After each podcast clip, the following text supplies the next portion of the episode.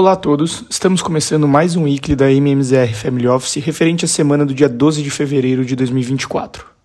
No cenário local, a semana foi mais, mais curta, com os mercados abrindo apenas a partir de quarta-feira após o almoço. No geral, seguimos em parte o um movimento puxado pelo, pelo internacional, com a bolsa caindo na quarta-feira após a surpresa negativa do CPI na terça-feira nos Estados Unidos, mas se recuperando no decorrer da semana. Com isso, o Ibovespa fechou a semana em alta de 0,55% aos 128.725 pontos. O dólar em leve alta aos R$ 4,97 e o euro aos R$ 5,35, enquanto as curvas de juros apresentaram leve alta, seguindo também o movimento global. Do lado micro, observamos o Tarcísio, governador de São Paulo, ressaltando que a privatização da Sabesp está encaminhada dentro do cronograma e que não deve ter dificuldades para chegar a um acordo dentro da Câmara de São Paulo.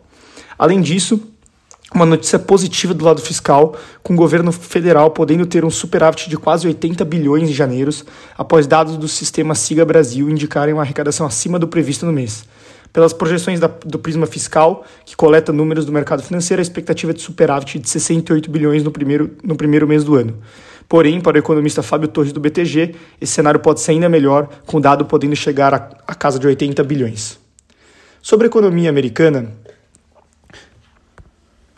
observamos uma série de indicadores mistos, com dados recentes mostrando uma tendência preocupante em relação à inflação, enquanto o mercado de trabalho parece já ter estabilizado e a atividade indicando seu processo de arrefecimento. Além disso, agora na terça-feira foi divulgado o CPI referente a janeiro, que avançou 0,3% em relação a dezembro, surpreendendo os analistas que esperavam um aumento de 0,2%. Na comparação anual, houve uma desaceleração de 3,3% para 3,1%, embora ainda tenha superado as expectativas do mercado, que era de 2,9%. Essa surpresa com a inflação americana em janeiro teve repercussões no mercado, esvaziando o apetite por risco em Nova York. Esses dados aumentaram a chance do Fed manter os juros em sua reunião de março, com uma probabilidade subindo para 91,5% de estabelecer os juros no patamar que estão atualmente. Além disso, há uma perspectiva de uma manutenção dos juros em maio, que também tornou-se majoritária com uma probabilidade de 63,9%. Embora o CPI não seja o indicador preferido pelo Fed para calcular os preços, seja assim o PCI, a possibilidade de adiar o início do, do, ciclo de relaxamento monetário trouxe reflexo para os ativos de risco. Nessa sexta, também tivemos dados do PPI, que é o Índice de Inflação Produtor de janeiro, que também não foram conforme esperado, com um aumento de 0,9% na base anual, superando as expectativas do mercado de 0,7%. O avanço refletiu principalmente um aumento nas categorias de serviços. Além dos indicadores de inflação, outros dados importantes também foram divulgados ao longo da semana.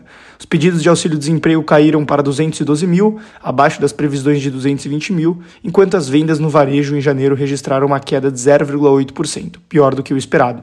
No entanto, o índice de sentimento do consumidor da Universidade de Michigan referente a fevereiro, subiu para 79,6, embora tenha ficado abaixo do consenso de 80. Diante dessas informações, as expectativas de inflação para 1 e 5 anos estão em 3 e 2,9% respectivamente, indicando uma preocupação contínua com a trajetória dos preços nos Estados Unidos. No geral, esse mix de dados e indicadores levaram o S&P a fechar a semana em queda de 0,48% aos 5.005 pontos, enquanto a Nasdaq, mais impactada pela abertura da curva de juros, caiu 1,54% na semana. Destaque para as curvas de juros que voltaram a abrir ao longo da semana, com a taxa de 10 anos voltando para patamares próximos a 4,30%. Sobre o velho continente, o PIB da zona do euro permaneceu estável no quarto trimestre em comparação com o terceiro trimestre de 2023. Essa estabilidade foi crucial para evitar que o bloco europeu entrasse em uma recessão técnica após uma queda de 0,1% no terceiro trimestre em relação ao segundo do ano passado. Na análise anual, o PIB europeu registrou uma leve expansão de 0,1% no quarto trimestre. Enquanto isso, a taxa de inflação no Reino Unido manteve-se em 4% em janeiro, o mesmo nível de dezembro. No entanto, o resultado ficou aquém das expectativas dos analistas, com o CPI britânico caindo 0,6% em janeiro na margem, o que superou a previsão, que era de 0,3% de queda. Quanto à política monetária, um dos membros do BCE destacou várias razões convincentes pelas quais o BCE não deveria adiar um corte inicial na taxa de juros ainda nesse ano.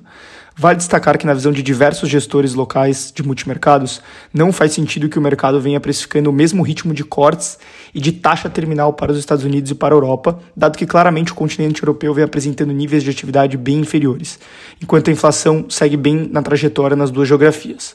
Por fim, com os indicadores divulgados e um consenso maior de que a Europa pode começar a cortar juros antes mesmo dos Estados Unidos e que possa também cortar mais juros que os Estados Unidos, o impacto nas bolsas ao redor do continente foram positivas, com o Eurostock 600 subindo na casa de 1,39% na semana, mas também com isso também trouxe um pequeno impacto na moeda local, com o euro se desvalorizando 0,05% frente ao dólar. Na próxima semana, a atenção dos investidores se voltará para a divulgação da ata do FONC. E, além disso, também teremos indicadores de PMIs dos Estados Unidos, zona do euro, Alemanha, França, Reino Unido, Japão e Índia. Por hoje é só e até semana que vem.